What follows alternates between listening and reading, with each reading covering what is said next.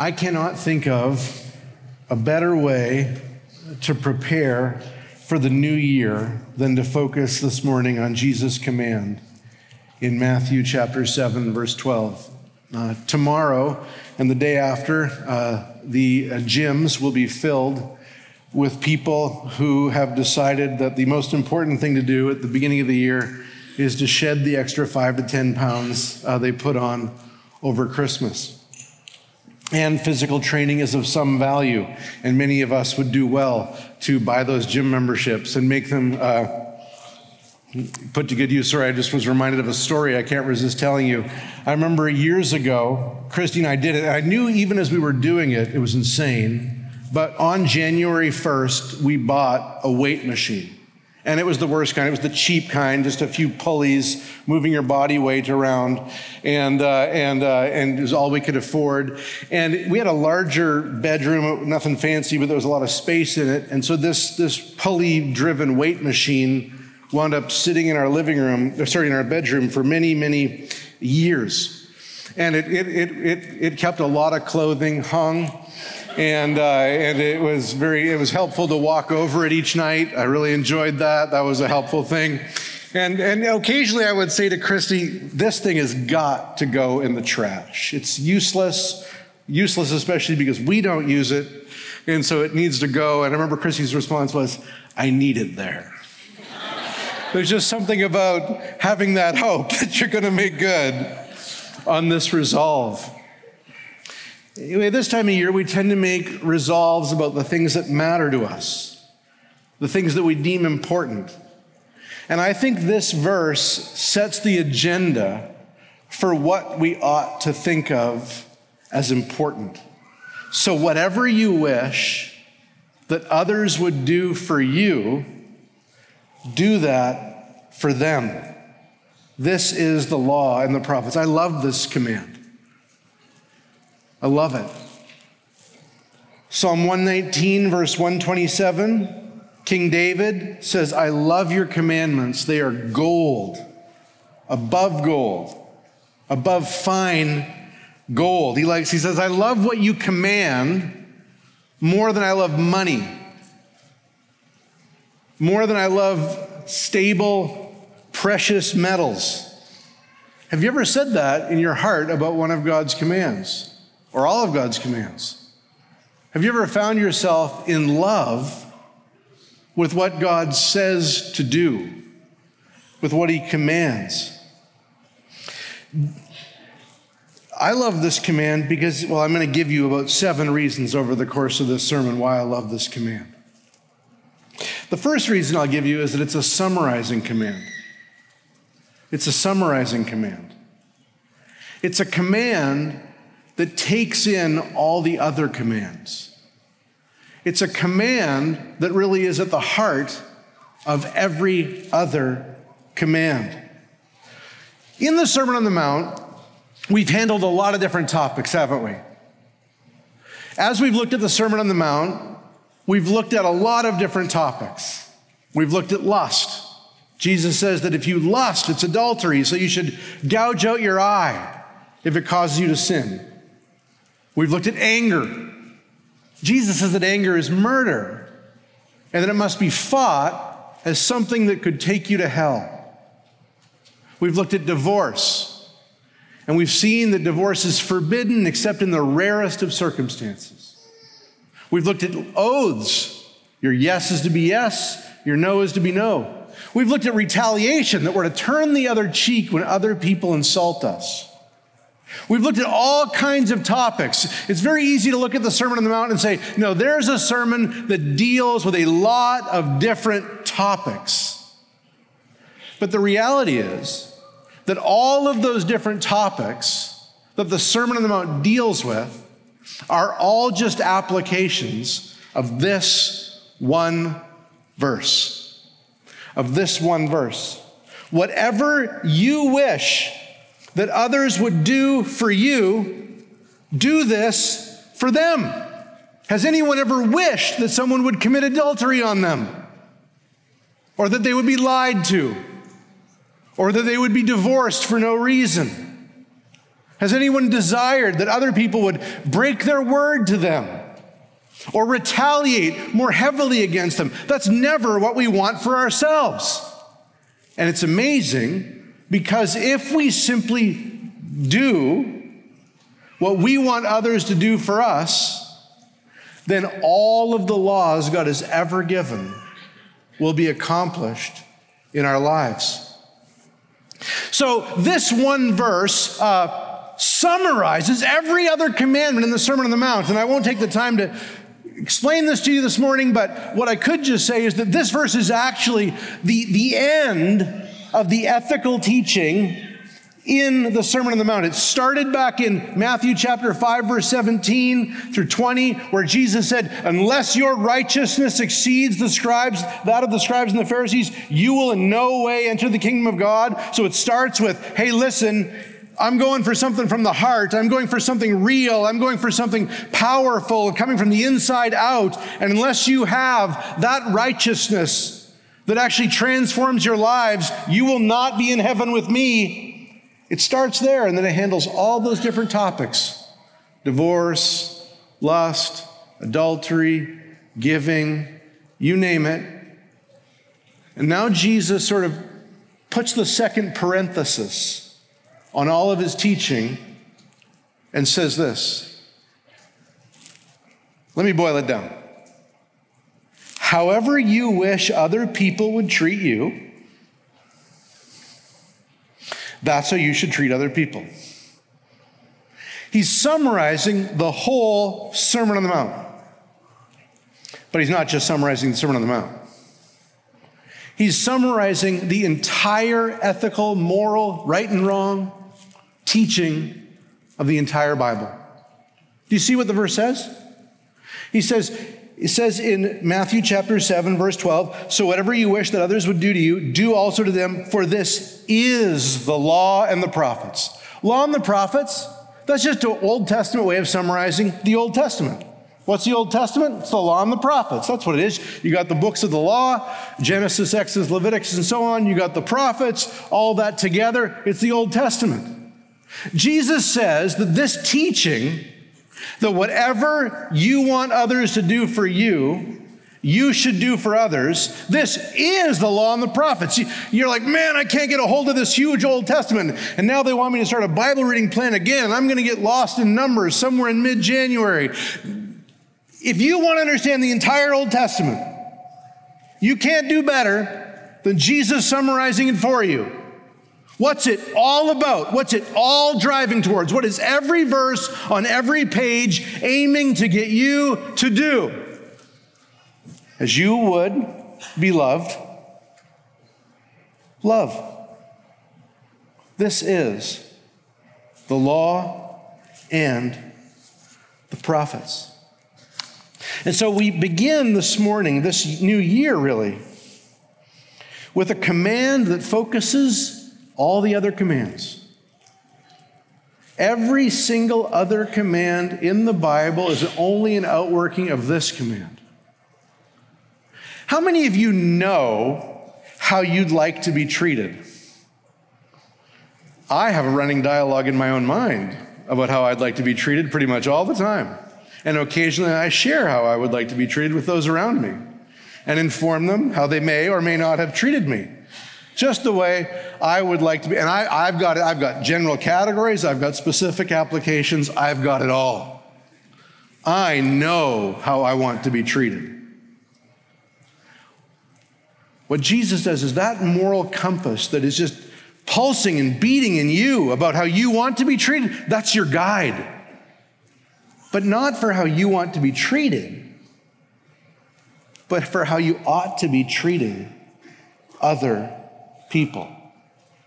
So we begin this year, we begin this sermon with this reality that this one verse summarizes all the moral and ethical teaching, all the right and wrong teaching of the entire Bible. So it's a summary command. It's also a grace based command. It's also a grace based command.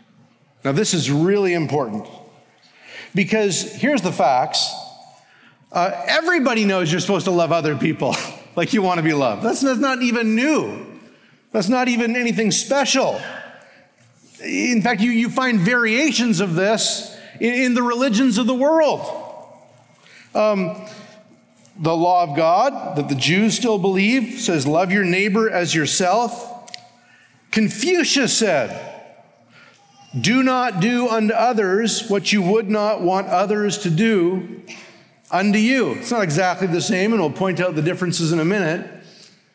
But this idea that you should treat others the way you want to be treated is not even distinctively biblical. So, why would you want to come hear a sermon on it the year, the day before the new year? What, what's that going to do for you? Hey, everybody knows you should treat others the way you want to be treated. We didn't do it last year. We're not going to do it again this year. Uh, what, what are we supposed to get out of this? Is this sort of a pep talk? Hey, let's, hey, everybody, 2024 is going to be different. This is different. It's like every political campaign you ever saw, right? If you vote for this guy, oh, there will be green forests and green grass and waterfalls and sunshiny skies and balanced budgets and free everything for everyone all the time. And of course, we vote for this guy or that guy, and nothing ever significantly changes. So, why on earth would we think that just thinking about this command is going to help us at all? Listen to this, especially because of this reality. The fact is that thinking about commands apart from Jesus Christ also always makes us worse. Have you ever noticed that? I know I've used this illustration with you before, but it's the easiest and quickest. You know the best way to get a kid to steal cookies out of the cookie jar, right? You tell them not to. You just lay down a law. You tell them the command. And as soon as you tell them the command, you, you radically increase the potential for disobedience in the room. And of course, the Apostle Paul knew that dynamic, didn't he? He knew that. He says, while we were living in the flesh, that is, when we were living apart from Jesus, our sinful passions aroused by the law were at work. Putting the law in a sinner's soul is like dropping an Alka Seltzer in a glass of water. It makes all the worst stuff foam and gurgle and come to the top. The Apostle Paul says, I would not have known what it is to covet if the law had said, You shall not covet. But sin, seizing an opportunity through the commandment, produced in me all kinds of covetousness. In other words, when he got told what was right, it actually increased his desires to do what is wrong. And so I can come here this morning and I can say to you, hey, guess what? We should all love each other. Have I got an idea that you'll all think is a good one? We should all love each other just the way we want to be loved. Everyone agree? Amen. And you could go to a Confucian meeting and they'd say something similar. You could go to a, you could go to a synagogue, you'd hear something similar. You, you could go to the guy who's not religious but just spiritual. What will he tell you? We should treat others the way we want to be treated. So, what on earth makes this different? And here's what it is that the man who gave this sermon and spoke this law and spoke this truth then went on to walk up Calvary's hill to die on a cross for the sinners he was teaching. That the one who gave this instruction to love others as we want to be loved did it like it's never been done before. He knows, knew that if he was a sinner on his way to hell, he would want someone to step in and rescue him from that punishment. And that's exactly what he did. Is he stepped in and rescued sinners from that punishment. And he didn't just do it as an example. It's, it's not just that he's saying, hey, losers, y'all failed. Look what I can do. He did it not as an example, but as a substitute, as a sacrifice. You and I's wanting to care about ourselves more than caring about others makes us worthy of hell. It makes us damnable. It means, it means that we should die and be condemned by God the Father. Jesus Christ came and loved us even when we were unlovely, and died on the cross for us because he loved his neighbor more than himself, because he loved, he wanted to do for others what he knew he would want done for him. And this commandment in the Sermon on the Mount, it comes before Jesus came, died on the cross because, well, he had to preach and live before he could die, but it comes before he died on the cross, but it comes from the one who died on the cross. And that idea of grace should never be separated from this commandment. And, and it's not actually separated in the, in, the, in the text. Maybe if you'd look at it there, you notice that in verse 11, Jesus says, this is the verse before the one we're studying. If you then, who are evil, know how to give good gifts to your children, how much will your Father who's in heaven give good, good things to those who ask him? In other words, right before he gives this command, he says, Remember this, you're reconciled children of the Father. You've got a gracious Father. You're not out in the world looking out for yourself. It's not all on you. You've got a father you can call on, and when you call on him, he'll answer you, and he's generous, and he loves to give you good gifts. And since he treats you so well, so, says the ESV, or therefore, says almost every other translation, therefore, whatever you wish that others would do to you, do also to them. For this is the law and the prophets. If you go about trying to obey God's richest command in your own strength, so you can get into God's good graces, you will wake up every morning with a moral hangover, just feeling brutalized by how badly you've done. But if you see that God has accepted you in Christ and that He's done everything to receive you, then his command becomes not a way to earn his approval, but just a way of saying thank you and a way of reflecting to God the, the, the grace he's given to us. This command is a summarizing command. You summarize the whole Bible's ethical teaching. Whatever you want others to do to you, do that to them. It's a summarizing command. It's not just a summarizing command, but it's also a command that guides us through all of life, and it's grace based. It comes to us as children of God. The third thing I want us to see is that it's a dividing command. It's a dividing command. This command is obeyed by those who are being saved and is not obeyed by those who are not being saved. This command divides the true from the false. This command divides, as one person put it, the true Christians from the posers. This, this command, you'll remember, Jesus started this sermon, at least the ethical teachings of this sermon, the moral, the right and the wrong teaching of this sermon. He started this, this whole section of the sermon by telling us in no uncertain terms that in verse uh, 21 of chapter 5, verse 20 of chapter 5, I tell you, unless your righteousness exceeds that of the scribes and the Pharisees, you will never enter the kingdom of heaven. We can preach all we want about justification by by faith, about how we're declared righteous by Jesus Christ, how we are accepted in the beloved by pure grace, how we are saved by grace and grace alone and not of works. But if we don't make this equally clear, we'll be lying to people. If you are saved by grace, you will go on to obey by grace. And if you don't, you're not saved. If you don't, you are not you, might go to church, you might sit in a pew, you might go to a Bible study, you might like Christian conferences, you might like Christian ministries, you might like Christian books. But if you do not grow to love people as you yourself want to be loved, then you are just as much a child of the devil as the man who has never heard the gospel. So this command becomes a dividing line.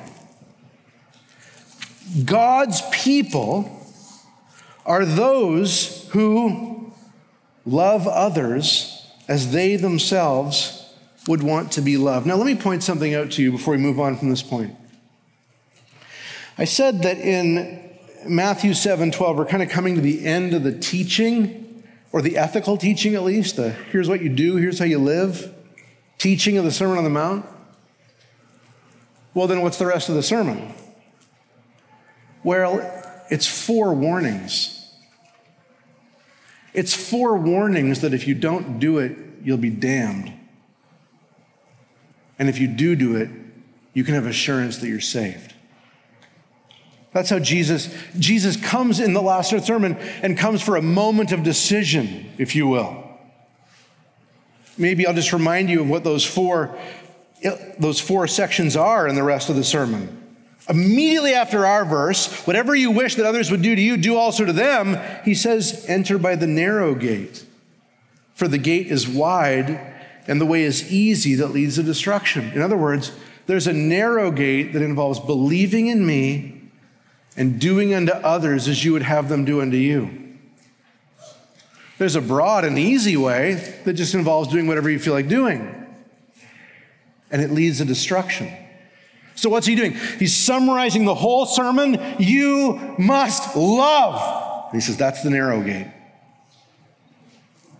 Don't be deluded into the broad gate.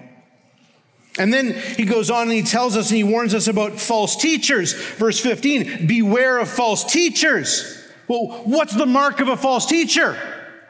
You will know them by their fruits. What does that mean? The fruits of their lives will not be that they love others the way they themselves want to be loved. Verse 21, the most terrifying verses in Scripture. Listen to this. Listen to this. Listen to this like your soul depended on it. Not everyone who says to me, Lord, Lord. That's not not everyone who, who lives. That's not everyone who not everyone who claims to be a believer. Not everyone who says to me, Lord, Lord, is someone in my kingdom. Not everyone who says to me, Lord, Lord, will enter the kingdom of heaven, but he who does the will of my Father. That is, the one who is saved is the one who loves others like they want to be loved. And no others are saved at all. Not people who do prophecy, not people who do miracles, not even people who look like they've got the most credible claim to reality imaginable. And I love prophecy and miracles and all that stuff.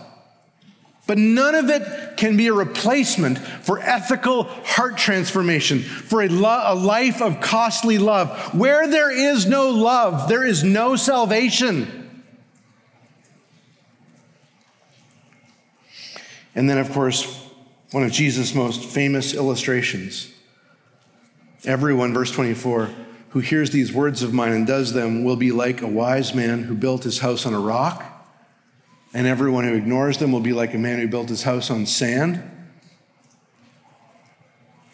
What does it look like to build your house on a rock? Do you see it there? It's right there in verse 24. It's the one who hears these words of mine and does them. You build your life on a rock if you hear Jesus' words and you do them. If you hear his words, believe on me and you will be saved, and you hear his command, who, whatever you wish others would do for you, that's what you do for them.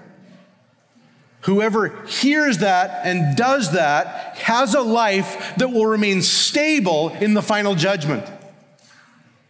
Whoever does not do that will have a life that will be washed away and destroyed in the final judgment.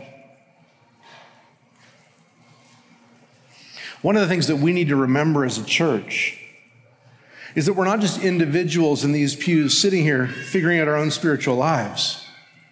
We are those who are responsible for encouraging each other as long as it's called today, that none of us would miss out on the grace of God.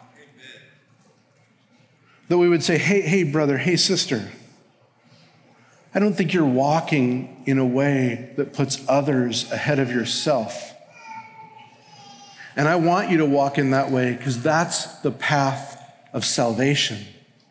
Not earning salvation, but truly demonstrating salvation. This verse is the demarcation line. This verse is the dividing line. This is the reality. This, this is what separates the true from the false. And if, if you're here this morning and you're like, I may be false, I've always sort of thought I was a Christian. I kind of was in in church a little bit, or I had a grandma who went to church, or I've got a little bit of background in church, or if I had to ask me what religion I was, I'd say Christian. That's me. But, but in terms of my life being gripped so that the focal belief is Christ and the, and the, the governing thought in my mind day in and day out is what would I want others to do for me? That's what I should do for others. That's foreign to me. Well, if it's foreign to you, you're not saved. But you can be. You can be. And in fact, it's so amazing. The way to be saved is simply this to repent of your sins, to run away from them, and just to trust in the Lord Jesus Christ. Trust in the one who loved you even when you didn't love him, who thought, What would I want if I was in their position going to hell? What would I want to have happen to me? And he stepped in and died on the cross for sinners like you and me. If you trust him, he'll save you and he will create a love in your heart that wants to love other people like the way you'd want to be loved. And you don't need 10,000 classes to get there. You can believe right now.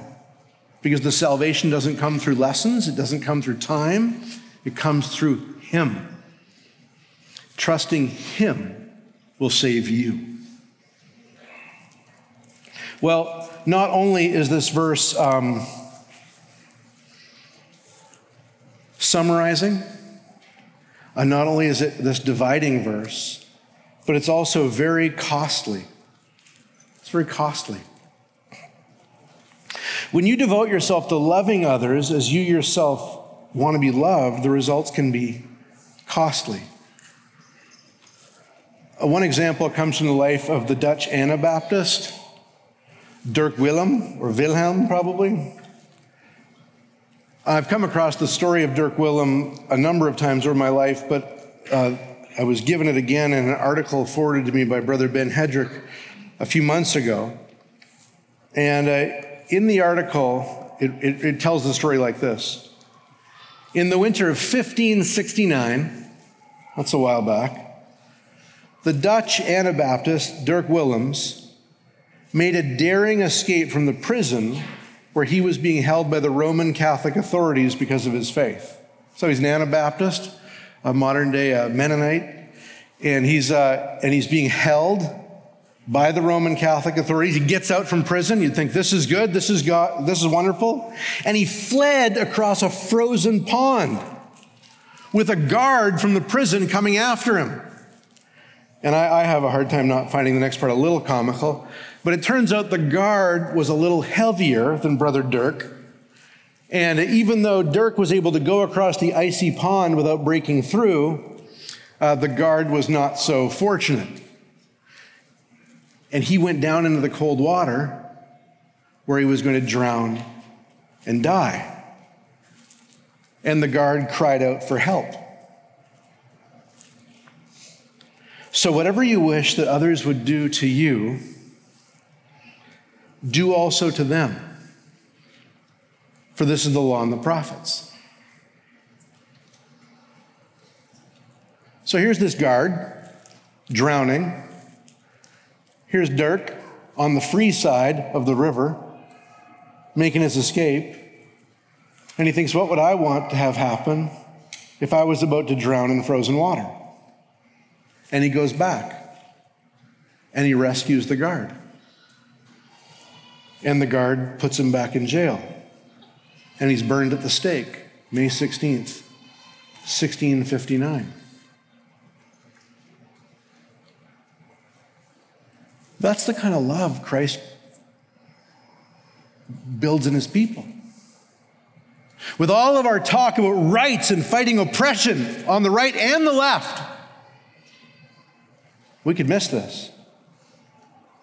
The Christians have historically been called by their own Lord and Savior to be a people who, no matter what the situation, no matter how costly, would rather do good to others, even if it gets them killed. That's Christianity. And if you're like, well, what about this all getting killed business? Just go back to the Savior. He's the one who died for us. Well, it's not just a, uh, a costly command, it's also a very beautiful command. And it's interesting, uh, even non Christians have noticed this. I read this week, this is quite fascinating, about a Roman emperor named Alexander Severus. And he was the emperor in 2022, no, 222 to 235. So Christian church has taken off in those first couple centuries. Uh, there's lots of persecution, lots going on. And Alexander Severus somehow gets a hold of this command of Jesus, and he has it engraved in the walls of his palace in gold. That's where we get the term the golden rule.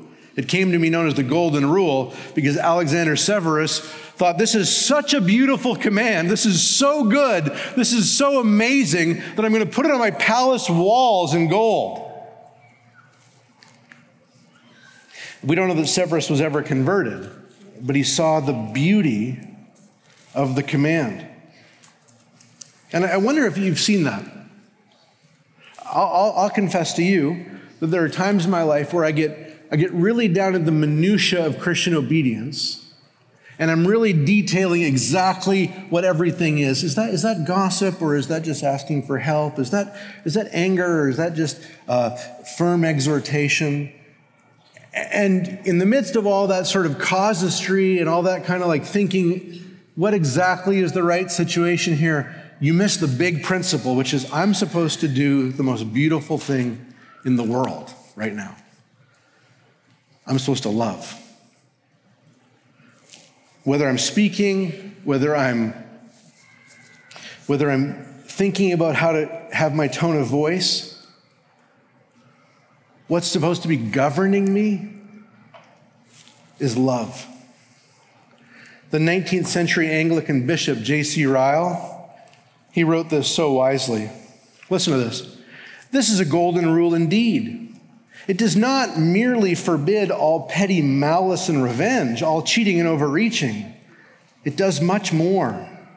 It settles a hundred difficult points, which in a world like this are continually arising between people.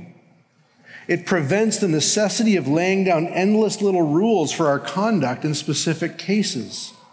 It sweeps the whole debatable ground with one, might, with one mighty principle. It shows us a balance and measure by which everyone may see at once what is his duty. Is there something we would not like our neighbor to do to us? Then let us always remember that this is the thing we ought not do to him. Is there a thing we would like him to do to us? Then this is the very thing we ought to do to him. How many intricate questions would be decided at once if this rule were honestly used? It's interesting as our culture is less and, more, less and less shaped by Christian virtues, it's interesting that we constantly need more and more laws. It's not an accident, it's not just happening that way. When you do not have a people who are governed by one principle, I must, in all circumstances, do what I wish other people would do for me, you need to come in with a million laws that dictate every specific uh, thing a person is supposed to do, and then new bodies to enforce them. When there's a lack of self government, it creates a need for more and more big government. But it changes everything when people, gripped by the message of Christ, are motivated apart from human laws and in a million decisions you could never write rules and regulations for, just to do what they wish others would do for them. Sixth point it's a proactive command. I mentioned earlier this command can be found elsewhere. I mentioned earlier that it's not entirely unique, and that was only partially true. This command does show up elsewhere. I mentioned that it showed up in the teachings of Confucius, who said, Do not do to others what you would not want others to do unto you. It also shows up in the teaching of Rabbi Hillel, kind of in a funny way. A Rabbi Hillel was asked if he could explain the whole Old Testament to a Gentile hopping on one leg. In other words, he was asked if he could make an elevator pitch for the Old Testament. Could you just summarize the whole thing real quick? And a Rabbi Hillel, who was almost a contemporary of Jesus, said, What is hateful to you, do not do to your fellow. This is the whole Torah. The rest is explanation. Go and learn. Did you notice the difference? It's very, very similar. Sometimes what I've just read to you has been called the silver rule. The difference is that what Hillel and Confucius and others state negatively, Christ states positively. Confucius said, Don't do what you don't want done to you. Jesus says, whatever you wish was done to you, that's what you should go and do. And, and in one sense, you could see a person could obey Confucius or Hillel, one preacher put it this way, just by staying in bed all day, just by keeping yourself out of trouble. Just by keeping your nose clean, just by making sure you're not annoying. There's many of you who spend your lives calculating how not to be noticed or annoying. And you might content yourself that you are fulfilling the silver rule. But Jesus doesn't just say, keep your nose clean. He says, proactively do to others what you wish they would do for you. Think about the first day of the church when the Holy Spirit falls on the people of God. What do they do? The rich guys all start selling their lands and giving to the poor. It's wild. It's almost like they were possessed by a spirit of love that says, Now, if I was in a different circumstance than the one I'm in, what would I want to have happen to me? I would want others to give to me. It's a very, very proactive command. It drives loving churches and evangelism and works for social good. It's been an unstoppable, history shaping force this command these last 2,000 years since it was given from the lips of the Lord Jesus Christ. Finally, let's end here. It's a very practical command. It's a very practical command. In my State of the Church address, where I kind of laid out some burdens I had for Immanuel this coming year, I mentioned four areas I'd like to focus on this year four areas I would love to grow with you. If I could look back on 2024 and say, man, God really did these things, here will be four things I would really love to see Him do to grow us in our empowerment to the Holy Spirit, in our showing hospitality, in our evangelism, and our discipleship. Now, these aren't something I got walking up to the top of a mountain looking for a special word from God. They're all just things in the Bible, right? Discipleship, evangelism, hospitality, the Spirit. Maybe we could see how this verse touches those biblical emphases. Let's think about the Spirit. One of the most important things you can think about when you think about the empowerment of the Spirit is guarding the unity of the Spirit. That's what we're told to do in Ephesians chapter 4. We're to guard the unity of the Spirit in the bond of peace. That is, God loves to empower those who are careful to stay united. God loves to bless those who will not tolerate division in their midst, and those who love to make peace. So let me ask you to bring to your mind the hardest relationship you're in. Or let me ask you to bring to your mind the hardest relationships that you're in. Wouldn't it be nice if there was always just one hard relationship? Where's a place that the, the unity of the Spirit could crack? Your marriage, your house, your GCG, your friendships. Are you treating the person or people you're having trouble getting along with the way you want to be treated? If you could imagine the best possible way to be treated in difficult times, what would that look like? What would that be like? I know, I told you this earlier, but I know how I like to be treated. I like it when people assume the best about me. I like being treated patiently. I like being treated kindly. And I, this isn't all about me. I'm assuming some of you would resonate with some of these truths. I like it when I am understood in light of my best aspirations instead of my worst moments. I love it when people assume my motives are good, even if they need to correct me for something that I've done that is bad.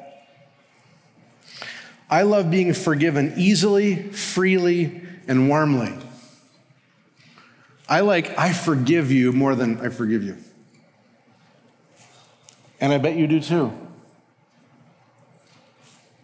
I like it when a relationship has been severed, when there's actually proactive effort to make the relationship warm and good again. I like all that. I love that. I, I have a running dialogue in my brain whenever that's not experienced by me. And what's amazing here is Jesus isn't saying you don't have to memorize the whole Bible before you get here. Just notice what's going on in your own heart. How do you like to be treated? Do you see Jesus pointing you to that? How do you like to be treated? Does anyone here know how they like to be treated? Yeah, me too. Now, that's not just the fuel for your bitterness and self justification, that's the guide for your love. That's what Jesus is saying.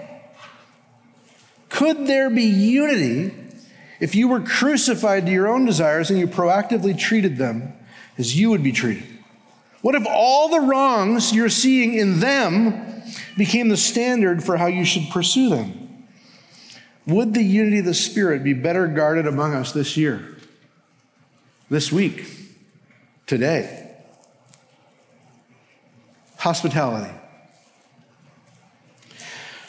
With the exception of a few extreme hermitish introverts, Christians like to spend time with one another. And even the hermitish introverts come around fairly often too. Christians like spending time with Christians. They love to be in each other's homes or some other warm environment. And I've also found that few things hurt Christians more than when no one invites them over.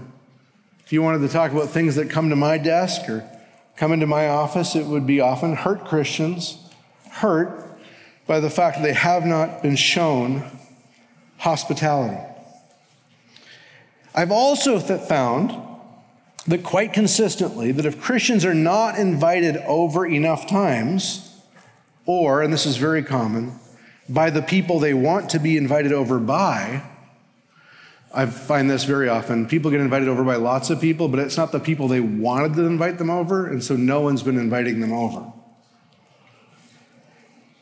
So I found quite consistently that if Christians are not invited over enough times or by the people they want to be invited over by, they in turn stop having people over. But this should not be so. We are to have others over as we would want to be had over. If you were at a church for a short time, would you want to be shown hospitality? What if you had a few theological convictions that made cooking for you a challenge? Would you hope that no one would ever have you over? What if you were awkward?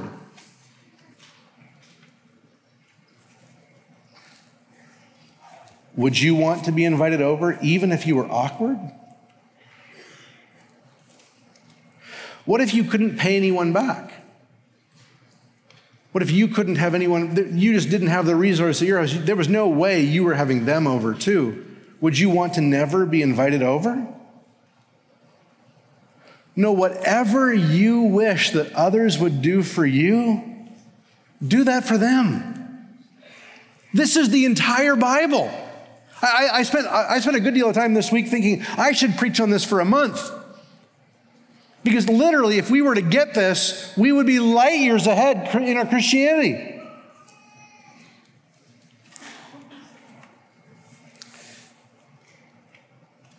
Evangelism. If ever there was a place this verse applies, it must be evangelism. Now, unbelievers are not sitting at home thinking, I wish they would share the gospel with me as they had the gospel shared with them. That's not the way to come at this. But you, as a Christian, can think if someone knew I was on a path that led to eternal misery and destruction, would I want them to tell me the way of escape? If someone knew that I was missing out on the source of life and unspeakable joy, would I want them to make an awkward conversation and tell me? Oh, beloved, let this commandment move you to evangelistic action in 2024. Lastly, discipleship. And we can talk about discipleship at many levels. I actually think that the main discipleship ministry commanded in the New Testament is happening right now as I preach. So, very often you'll talk to people that are like, uh, I'm not being discipled at my church. And I always want to say, if the guy in the pulpit is opening the Bible and explaining it, you're being discipled. But it is good, isn't it? when believers take a personal interest in one another's lives and begin to disciple one another, when more than just the pastor is discipling, and you, Immanuel, are so good at this in so many ways, but it is beautiful when the body takes an ownership for one another and begins to really care for one another and help each other grow. And it's interesting, um, I have found that when you talk to Christians, one of the greatest sources of joy or pain in their life is the way they were or were not discipled. You will meet people deeply grieved by the fact that their father did not pour into them, or their mother did not disciple them, or no, in that church, no one would help them with their problems. So, some of the deepest pains can come from being not discipled. But here, listen to me, listen to me on this one. The fondest memories many Christians have are about that time they got discipled. Actually, just looking at you, I can even think of some of these stories. A couple that invited you to a Bible study, a friend that began to meet with you for coffee, a pastor who took an interest in you, a small group of guys or gals who got together and started reading the Bible together with you, and it became a real time of kind of greenhouse, hothouse growth where you began to be poured into, and you really began to grow as other Christians took an interest in you. Now, what's amazing as I think about this is that Immanuel, many of you have those kind of memories about other people. And I want to point out to you that some of you, many of you, maybe even most of you, are now the age that the person pouring into you was when they were pouring into you. Are you glad they did it? Are you glad they did it? Now, do you think they were sitting in a pew somewhere thinking, I have it all together, it's time for me to start discipling? That's not how they perceive themselves, is it? They probably felt a lot like you do now, still in need of the grace of God, but beginning to consider others more important than themselves, beginning to consider what others, what you would want others to do to them, rather I'm missing the verse up. Whatever you wish that others would do to you, do also to them. Would you like to be discipled? Dads, do you wish your dad had talked to you about spiritual things? You can talk to your children about spiritual things. Moms, do you wish you had women who had guided you in the things of God? You can be a woman who guides others in the things of God. We watch a lot of soccer on vacation time uh, in our house, and uh, soccer is like any sport. All, all you need is a half yard on the other guy. All you need is half a step in basketball. All you need is just be one step ahead, and you can make a crucial difference in the game. You don't need to be 100 steps of every person you disciple. Just a half a step, just a yard ahead, just one move ahead, just, just a little further down the line, or, or, or even just grabbing a book that's a lot further down the line and reading it with someone, often in the context of hospitality or evangelism.